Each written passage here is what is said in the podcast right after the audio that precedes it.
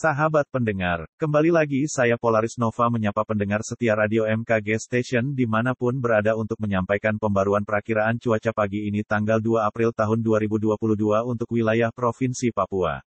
Berdasarkan informasi dari Balai Besar MKG Wilayah 5, pada pagi ini wilayah Mamberamo Raya, Tolikara, Jayawijaya, Puncak Jaya, Yahukimo, Pegunungan Bintang diperkirakan akan mengalami hujan. Sementara kota Jayapura, Kabupaten Jayapura, Sarmi, Paniai, Kirom, Deyai, Dogiyai, Yalimo, Mamberamo Tengah, Mimika, Asmat, dan Bovendigul diperkirakan berawan.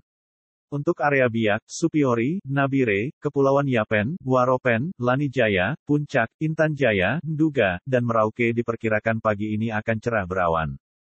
Demikian perakiraan cuaca untuk pagi ini. Selamat berakhir pekan, selamat beraktivitas di mana pun Anda berada, tetap hati-hati, dan tetap patuhi protokol kesehatan untuk pencegahan penyebaran COVID-19.